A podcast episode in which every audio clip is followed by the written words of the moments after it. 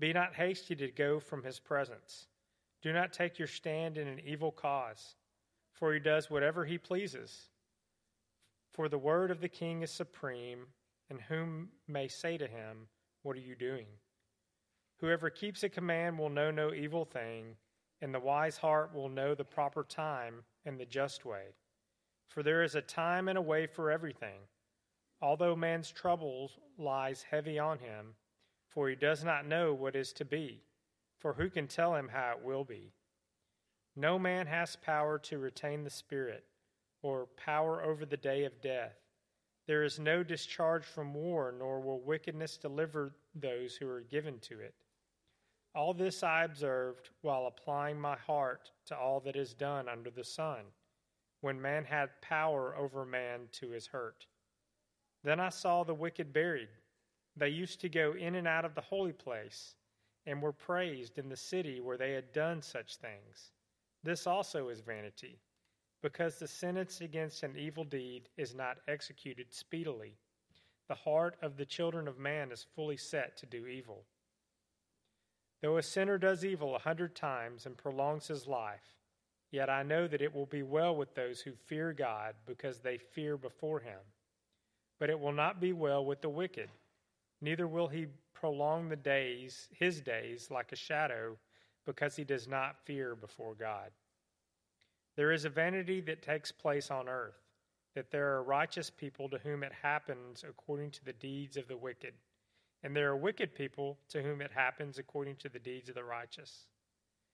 I said that this also is vanity, and I commend joy for man has nothing better under the sun, but to eat and drink and be joyful. For this will go with him in his toil through the days of his life that God has given him under the sun. When I applied my heart to know wisdom and to see uh, the busyness that is done on earth, how neither day nor night do one's eyes see sleep. Then I saw all the work of God, that man cannot find out the work that is done under the sun. However much man may toil in seeking, he will not find it out.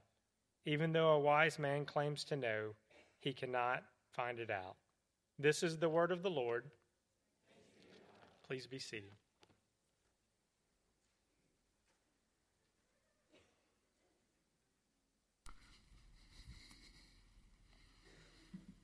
Hey, good morning. Obviously, I'm not usually the one up here. Um, this week, I have the opportunity to be with you and look at Ecclesiastes chapter 8. So if you haven't already turned in your Bible there, if you're relying on the screen, I hope that you'll go ahead and turn to it in your Bible um, or on your phone, however you're using, because um, we are going to be looking at the text a lot today. Uh, if you've been around when I've preached before, you know that I'm very much like working line by line. It's how I just like to go through it. I think the Word of God is sufficient for us, and so I just want to make it clear. Um, that's that's my role here. So uh, let's get into Ecclesiastes chapter 8 this morning. Before we do that, let's pray. Lord, you are wise. You are holy. You are good. And we know that we lack wisdom, and we don't always strive to get wisdom. Maybe we, we look for wisdom in all the wrong places. Maybe we value the wrong kind of wisdom maybe we are situated in a way that we think more about ourselves than we do about your honor, your glory. I pray that as we look at this passage this morning, that you will remind us that even though we are limited in our wisdom, you are not. You know all things. You are perfect in your wisdom, and you have given us tools so that we might grow in wisdom, that we might fear before you, that we might enjoy the life that you've given us. And I pray that you will help us know how to do that better this morning. In Jesus' name, amen. Have you ever had someone in your life who you thought was like extremely wise? Someone who was this paragon of wisdom uh, in, in your mind. Um, they always had great advice. Uh, they knew how to deal with every tough situation. Um, they could think through an issue clearly, and you would run to them for answers. Um, maybe it was a good parent, a grandparent, an uncle, an aunt, uh, uh, just an older person who you knew. Um, they just had this glow of wisdom about them. And maybe it's very possible that person isn't in your life anymore. Um, maybe they've passed on. Maybe uh, you've just grown up and you don't keep in touch anymore. But in your mind, you probably wonder, you have this thought, like, is there somebody who's wise like them? How many people out there are really wise like they were or like they are? Is there anyone else like them? And that's kind of the opening words of our passage today. Who is like the wise? Who knows the interpretation of a thing? And so, because those words kind of introduce this passage, I think they both summarize where we've been in Ecclesiastes before, and they also point forward to where we're going in this chapter today. Because throughout Ecclesiastes, if you've noticed, if you've been with us, the preacher has been exploring the nature of, of living life under the sun. He's been looking at the nature of wisdom. Um, wisdom is necessary, is one of the things he's talked about. Uh, we have to have it to live. Our life is kind of hard if we, if we don't have wisdom. But he's also talked some about wisdom's inability. Maybe its inability to explain every single thing that we could think about. He's also talked about how hard it is to get wisdom, right? How hard it is to grasp. He keeps using that hevel word, which means vanity. It's something that's like a vapor, a wind that we can't really get a hold of. So he wants to explore how wisdom helps us live life under the sun, or as we might say, life in a fallen world. And if you're looking at your Bible, maybe in the in the little index thing, you're looking through the books, you'll see that Ecclesiastes falls in the section called wisdom literature. It's right there with Proverbs and Song of Solomon and Job, which are full of wisdom for us. So we say, okay, this has wisdom for us, wise content that we can use. So we want to mine it for every bit of wisdom we can get. All the wise content that we can pull from this preacher, the author of Ecclesiastes, we want to get it. So in the last chapter, we saw the preacher lamenting if you remember, last week we saw the righteous suffer and die young, and the wicked prosper, live long lives, and are happy the whole time. Uh, and he confesses, the preacher does, that, like, I don't get this. It doesn't make any sense. And we also, of course, we kind of share that. We don't really understand why things happen the way they happen. It doesn't seem fair. And so he kind of left us there in this place of, well, all of this, I don't really know. I don't understand it all. It doesn't make sense. Then he comes to this point of saying in verse 23 of chapter 7 All this I have tested by wisdom. I said, I will be wise, but it was far from me. That which has been is far off and deep, very deep. Who can find it out? That's the question. Who can find it out? Who knows God's ways? Who can understand what God is doing? We don't know. So our wisdom is necessary. We've learned that. We have to have wisdom, and yet ours is so limited. And that's what brings us right into chapter 8 today. So, as we look at the text, I think an outline is helpful first. So, just to kind of look at an outline of the text, um, see how I'm kind of dividing it and thinking of it. Uh, these kind of follow paragraph dis- distinctions, maybe in your translation, I don't know. Um, but verse 1, first off, starts with considering the exceptional nature of a wise person. Verses 2 through 6 um, address how we can deal with uh, authorities in our life wisely. Uh, verses 7 through 9 uh, kind of proclaim the limits of man's power. Verses 10 through 13 look at the importance of fearing God. 14 and 15 remind us again to enjoy life. And then verses 16 and 17 kind of bookends the section by reasserting the limits of human wisdom. So it kind of goes back to where it starts and says, Wisdom is rare. We can't know everything. So that's kind of an outline. Maybe that'll help you just think through the text as a whole. But as we work through this passage, Okay? That's not, you know, there's a lot to, going on there. So what's the key idea? What do I want us to all walk away and say? This is, this is what Ecclesiastes 8 teaches me. This is it. While wisdom is necessary to live in this messed up and sinful world, our wisdom is limited. So, we must rightly fear God, put our hope in Him, and enjoy the life He gives us. I think if we think about this text in this way, we'll walk away understanding something bigger about God and His wisdom, something more about how we can live in it. So let's dive into Ecclesiastes 8. Y'all ready? Y'all seem so excited this morning. Let's do it. All right. Verse 1 Who is like the wise? Who knows the interpretation of a thing? A man's wisdom makes his face shine, and the hardness of his face is changed. So the preacher starts here by praising wisdom. Wisdom's a wonderful thing. And it's also a really rare thing, right? The first, first two questions, they're kind of rhetorical questions um, what they're basically doing is pointing out like how exceptional the wise are. and how wise a wise person is, how wise, how rare a wise person is. So they're rare and they're exceptional, they're special. It's hard to find wise person. And that question about knowing the interpretation of a thing, maybe that calls to mind a couple of Old Testament stories, right? The interpretation of a thing. You might think of, of Joseph and his interpretation of Pharaoh's dream. You might think of Daniel and his interpretation of Nebuchadnezzar's dream or his interpretation of the handwriting on the wall, right? You can imagine these, these men in, in these Old Testament stories, they interpret a thing, and how do those pagan rulers respond? Who is like this man? Who is wise like him? Right? They recognize that there's wisdom in these people, and, and they ultimately give them positions of authority and power. So, wisdom is obviously rare. And when someone has it, it's apparent. Um, we use the phrase like it's written all over your face. That's kind of what he's saying here. Your countenance is changed by your wisdom. The way that you live your life, the way that you look to others is different when you're wise. So, that introduction, these, this, this verse 1, is helpful to us because it reminds us of how uncommon wisdom really is, how hard it is to find a wise person. And that helps us see an important truth we probably aren't the wisest people around. When you're in a room, you're probably not the wisest person in that room. So you should seek to grow in wisdom, right? If you aren't wise, you should seek to grow. So that gives us somewhere to start. We say, okay, I need wisdom.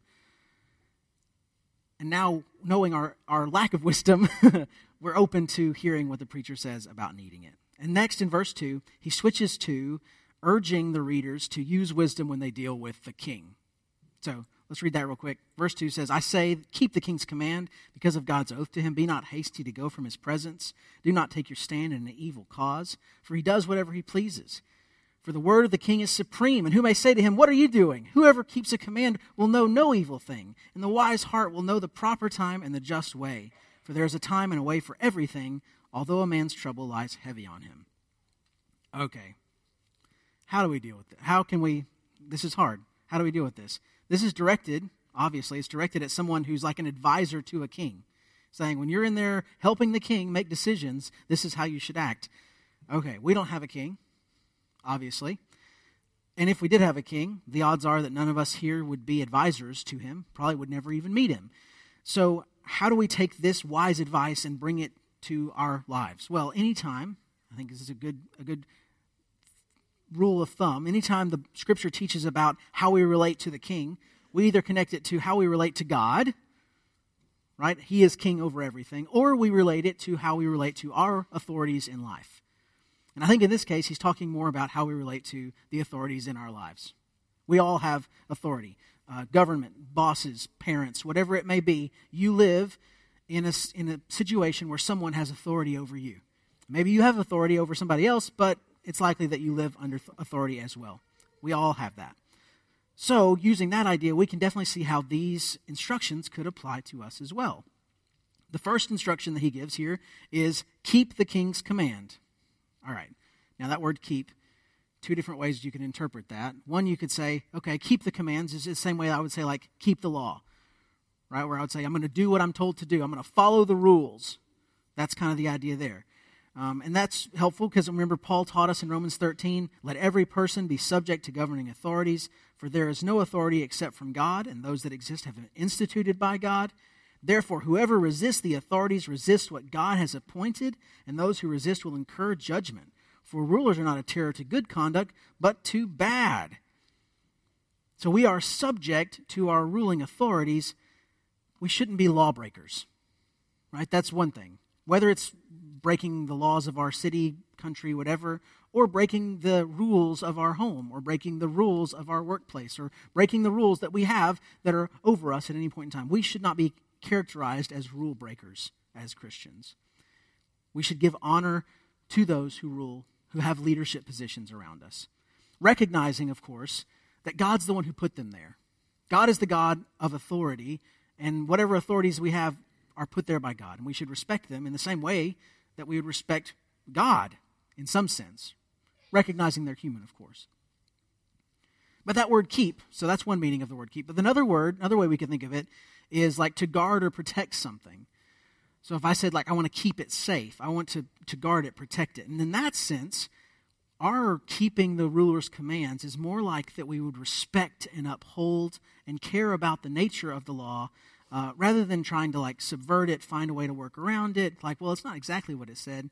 Maybe what's helpful here is this distinction between the spirit of the law and the letter of the law. You've heard that before. Right when my kid is eating a lot of candy and I say, okay, no more candy today. And then a few minutes later, they've got a cookie. It's like, okay, well, dad said no more candy today, but the spirit of the law was you've had enough sweets, right? So we should not just follow the letter, keep the law, but we should go so far as to follow the spirit of the law and recognize, like, what's the purpose of this? Why is it here? And I don't want to figure out, oh, well, it didn't say that exactly and try to work around it. Those are two ways that we're keeping the law. And of course, this applies government, workplaces, classrooms, families, wherever a power structure exists. We recognize there are rules. We should follow them. And then the preacher continues in verse 3. He says, Don't take your stand in an evil cause. In other words, I think what this is telling us is don't argue with those who are in authority over you, even if what you think they're doing is evil. Now, you may say, hold on a second. There may be a case where I need to do this. I know that I can stand up against, like, you know, evil authority. He's going to get there in a second. Okay? But right now, just take this instruction as it comes and say, okay, don't argue. Here's the deal. I mean, people in authority are sinners just like everybody else. And when sinners have power, they hurt people. It can be dangerous for the people who are under their leadership. Absolutely. And so we are left with this sense of fear regarding our rulers because we know they can hurt us. But we still have to recognize where their authority comes from God's put him in that place. So our calling is to deal with them wisely. Notice what he says there. Verse 5, he says, The wise heart will know the proper time and the just way to deal with it. So wisdom helps us know how to answer the evil direction, evil command, evil rule of a king. This one may be like helpful for kids, for example. When your parent gives a command, the wise thing, don't argue. Even if you think that's a bad command. Even if you think, well, that's evil, that's wrong. It's probably not evil. I doubt it's evil. but maybe, maybe your parents just in a bad mood. Maybe they're sinning against you. That's very possible. But wisdom says, don't fight back, don't argue, follow the command.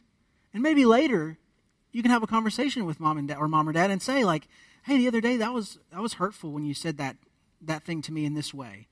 And I bet your parents would say, "Oh yeah, you're right. I'm sorry that I spoke to you that way. I wasn't that wasn't a good way to do that." Okay? There's a right way to go about this kind of of of bringing up an evil deed. Okay? That applies to all kinds of scenarios. That's what wisdom looks like. It's applying this to all kinds of different scenarios. So, but then you say, all right, well, how about in a more political sense? Because this is talking about a king. We, we, we see how that would apply in that setting. How does this apply to the U.S. and our democratic republic? How do we make this work here? Because we don't, I mean, how often do we get to actually speak to our senators or congressmen or, or the president? Right? We don't get the opportunity to do that very much. So in our setting, it's the proper time and the just way, as he's saying here, to address evil causes is to vote. That's the system that's been put in place for us to address evil causes, to address the, the bad deeds or the, the evil ideas of our leaders in our government. So maybe our, this sermon's a week too late, um, but maybe that'll be helpful in your mind to think okay, what's the right way? What's the proper time and the just way to address this? I need to be active in that. Then verse 6 comes, and this is kind of transitional because he says there's a proper time and a proper way for everything, leaning off of what he just said about proper time and way to talk to a king. This is kind of, that sounded like Ecclesiastes 3, didn't it? You hear that? There's a proper time and way for everything. There's a time for every purpose under heaven. Yeah, okay. Even if our trouble lies heavy on us. So even though, even though we don't understand everything, we don't have the power to change very much, if anything, the, the thing we have to recognize is that our leaders' power is limited too. They don't have universal power. Listen to verses 7 and 8. For he does not know what is to be, the leader doesn't. For who can tell him how it will be? No man has power to retain the Spirit or power over the day of death. There's no discharge from war, nor will wickedness deliver those who are given to it. So even our authorities on this earth are limited in their power. They don't know the future. They don't know. They can't control uh, when they're going to die. No one can. And in a sense, that ignorance actually kind of makes them even more dangerous because they think they know everything. Often, right? Someone who's in a great position of authority thinks they have this great amount of wisdom, great amount of power. And so they try to exercise all this power. They're ignorant people who are attempting to exercise power over other ignorant people. And on top of that, as we're going to see in just a second, evil abounds in the hearts of man. And so people in authority do evil things, they make bad decisions, they hurt people. Verse 9 All this I observed while applying my heart to all that's done under the sun, when man had power over man to his hurt. If you're in a position of authority, you probably hurt people sometimes. If you're under authority, and you are, you've been hurt by people who are in leadership positions. Living life here under the sun in this fallen world, full of sinners and run by sinners, requires wisdom, a great deal of wisdom to live well here. So now we're kind of, just take a second think back over this. He's come in, he said, Wisdom is hard to get, not many people have it. Anybody who is wise is, boy, they're special. But here's how you can wisely deal with a king who probably thinks he's really, really wise. Maybe he isn't. And we're thinking, okay, you're telling me all this. How do I get more of this wisdom? How, how do I you're going to tell me that next, right, preacher? You've said wisdom's hard to get. Here's how you live under a king. And nobody can really know anything. Everybody's just like, oh no, what's going on? I can't figure it out.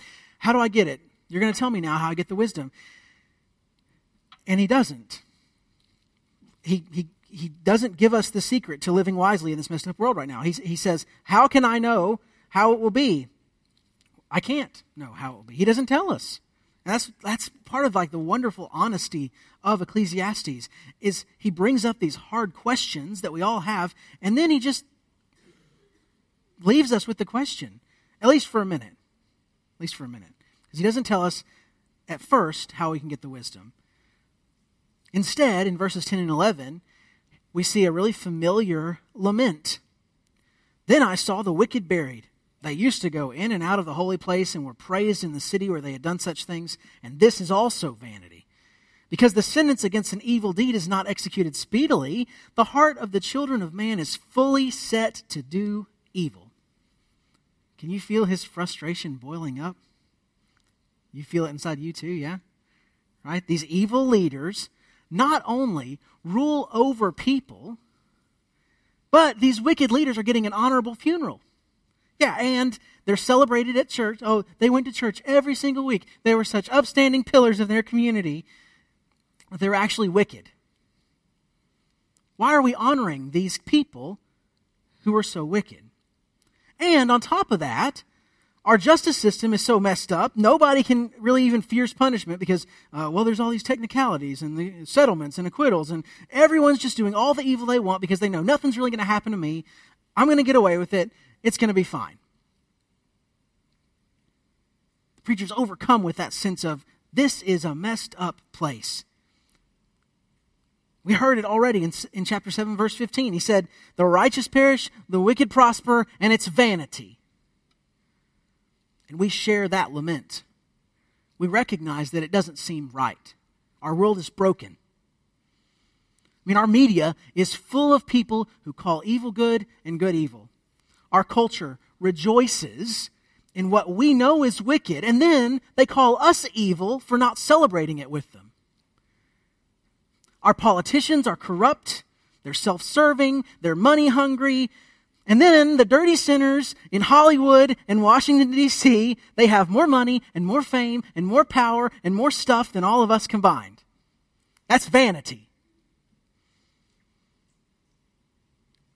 So we identify with this frustration. And then the preacher gives us an answer. Finally, thank you, preacher. He points us to hope. Look at verse 12. Though a sinner does evil a hundred times and prolongs his life, yet I know that it will be well with those who fear God, because they fear before him. But it will not be well with the wicked, neither will he prolong his days like a shadow, because he does not fear before God. So now we get to an answer. We wanted to know earlier how can, how can I know how it will be? I want to know the answer. I want to, I want to know how I can gain this wisdom. How can we gain wisdom to know how to live in this messed up, sinful world? And his answer is fear God. Fear the Lord. Proverbs 9, if you remember, tells us that the fear of the Lord is the beginning of wisdom. If you want wisdom, fear the Lord. So, what does it mean to fear God? This is really important concept for a believer to understand because the word fear is kind of a misdirection. So, when we first hear that, we think of like, huh, kind of fear, right? That's not what we're talking about. It's not being scared. We, we kind of think of like Halloween fear when we hear that word at first. In that sense, as the dictionary would say, fear is the distressing emotion aroused by impending danger, pain, or evil. And that sense of fear is absolutely applicable to God. There are people who should fear God that way. The wicked, the unrepentant should fear God this way because God will absolutely bring pain and danger and evil upon them in the end. They should absolutely fear the wrath of God that is just for their sin. But the holy fear of God, what the preacher is encouraging us to have here, that is not an emotion aroused by a sense of impending danger. The holy fear of God is reverential awe. It's wonder and admiration. It's respect. It's submission to God's power, to God's sovereign rule.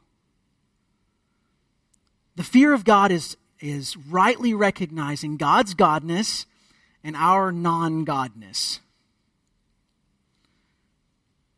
So, why is it that fear, this kind of fear, is the beginning of wisdom? How does this bring wisdom to us? Because when we recognize that God is God and we aren't, when we see that God is holy and separate from us, when we're overcome with awe and admiration, when we're thrown to our knees in reverent worship and, and, and praise of our living true God, when we see His significance and His majesty and His might and His glory, we see how insignificant and how dull and how weak and how inglorious we really are. And it's only when we like recognize our inadequacy, our brokenness, our weakness, our need, our foolishness, that we can grow in godly wisdom. It will be well with those who fear God because they recognize the limits of their power. They recognize the limits of their knowledge. They recognize their limits and they put their hope and trust in God and His wisdom, not in themselves and their own wisdom. So, in this messed up world, we recognize that we can't hope in our governments and rulers. The fear of them is not the right kind of fear to have. We can't put our hope in the right person in the White House. We can't put our hope in a red wave. We fear the Lord and we hope in Him. But the preacher's not done. He's going to give us one more bit of advice for living wisely in this fallen world. Before he does that, though, he's going to remind you one more time of how messed up it really is. Look at verse 14. There's vanity that takes place on earth. That there are righteous people to whom it happens according to the deeds of the wicked. There are wicked people to whom it happens according to the deeds of the righteous. I said this is also vanity. There's that paradox again. He's just got to make sure you remember this, how messed up it is. And the first way we deal with this, fear the Lord. But now he gives us another solution. Verse 15 And I commend joy, for man has nothing better under the sun but to eat and drink and be joyful, for this will go with him in his toil through the days of his life that God has given him under the sun. Enjoy life. That's a hard one for us. Because we always feel guilty for having fun. I was like, ah, I probably shouldn't have spent the money on that. I probably should have done this instead. Maybe that vacation, maybe maybe we should just only have a vacation every three years or so. Uh, we just really, ah, I don't know. You know, we could give that money to the poor. Okay. God has given us great joy in this life. We should enjoy it. This isn't the first time the preacher told us to do this. In fact, this is the fourth time in Ecclesiastes that we see this whole idea of enjoy life. He's going to say it two more times in this book. So it's a really important part of living wisely, apparently. A wise approach to life under the sun is to find joy in the gifts that God's given. But here's the key He didn't just tell us to enjoy life, He told us to fear God and enjoy life. So, our joy, a proper enjoyment of life, has to be rooted in a proper fear of God. Enjoying life for its own sake just becomes idolatrous, it just becomes gluttonous. Let me just get all this good stuff I can have. The pagan philosophers, the Greeks, were really good at this. This whole idea of like, this is all there is, you better just have as much fun as you can right now. Fill yourself up to the brim, throw up, and do it again.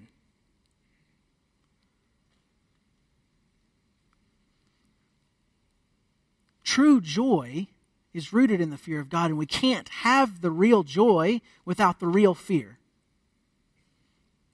We have to recognize these wonderful gifts food, drink, marriage, life with people that we love. All of those things flow from the hand of a sovereign God who loves us. And we can enjoy life because we know He rules over it all. And I really think that this, this fear God, enjoy life, this is what was the Westminster guys were getting at when they wrote that first question, right? In the catechism, they said, What's the chief end of man? To glorify God and enjoy Him forever. If you are rightly fearing God, that is bringing Him glory. You, we, we adore Him and magnify His might and His majesty, and through that worship, we are bringing Him glory. And we are learning how to enjoy Him. We rejoice in the good gifts of life, and, and, and most of all, we can rejoice in the gifts of life to come.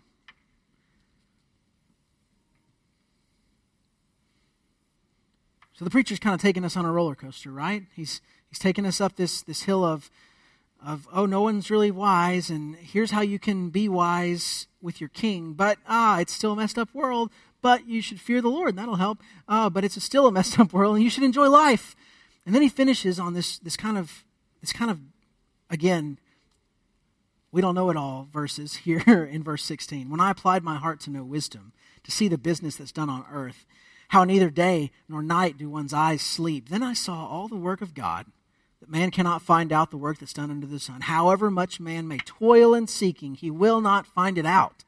Even though a wise man claims to know, he cannot find it out.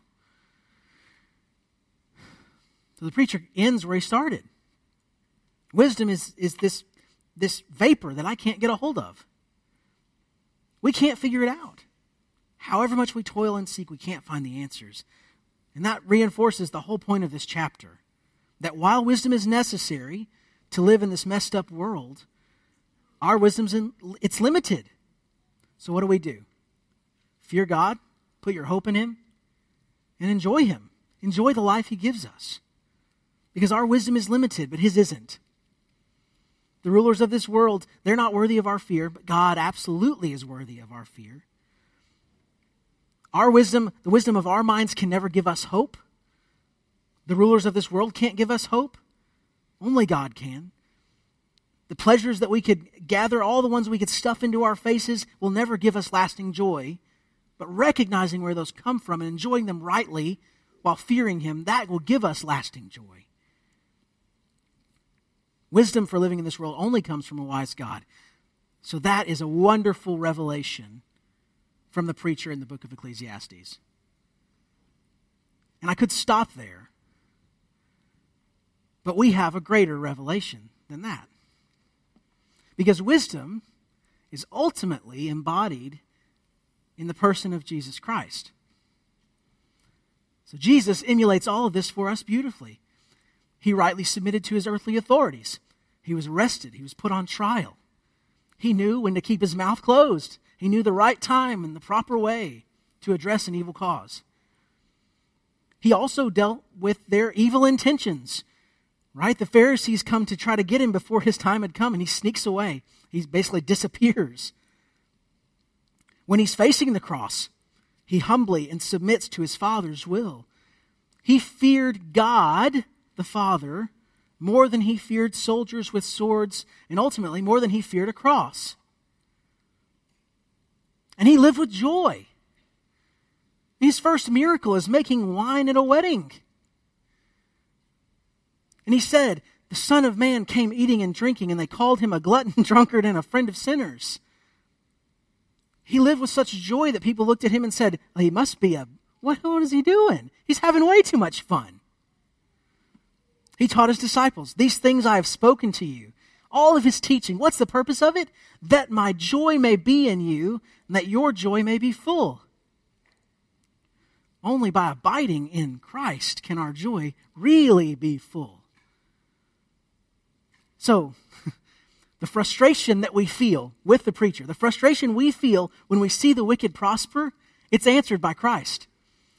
We know he will judge everyone in the end, and perfect justice is going to be served. That fear that we may have of evil or unwise decisions of our leaders, it's answered in Christ. He is our perfect, wise king. He is the king. His kingdom has no end. We, we are citizens of a way better country than the U.S. is. Our, our need for hope is answered in Christ. We have a hope that's secure, a sure, and steady anchor because Jesus has gone into the inner place. He intercedes on our behalf. Our, our inability to find out God's work under the sun, our ignorance, our search for wisdom is answered in Christ. Peter said, Though we have not seen him, we love him. Though we do not see him now, we believe in him and rejoice with joy inexpressible and filled with glory. And we know we will obtain the outcome of our faith, the salvation of our souls. Our wisdom is lacking. We don't know it all. But in Christ, we know that our God is faithful. In Christ, we know our salvation is secure. Our joy should be inexpressible because of that. The preacher looked at the world under the sun and he saw the difficulty of living wisely in a messed up world. But he knew the answer was found in recognizing his own limits, fearing God, and enjoying Him. But he could only see the shadow of the answer because we know the fullness of the answer is Jesus Christ. We trust in Him as our wisdom and our answer. Let's pray. Lord, we are overcome by your goodness. We're overcome by how you show us our need, how you teach us our ignorance. You show us that we can't know everything. And we're grateful that that that inability that we see in ourselves, that, that foolishness we see in ourselves, that drives us to long to know you better because you are the source of wisdom and knowledge. To know Jesus better because in him are found all the treasures of wisdom and knowledge. Help us, Lord, to fear you well. Help us to fall before you in reverence and awe and worship, to submit to your power and control and help us to enjoy you rightly, to enjoy the gifts you give, recognizing that you've given them for our pleasure, for our good, and because you love us. Give us grace to grow in wisdom, to grow in our likeness to Jesus, so that we might bring you greater glory. It's in His name we pray. Amen. If you'll stand with me.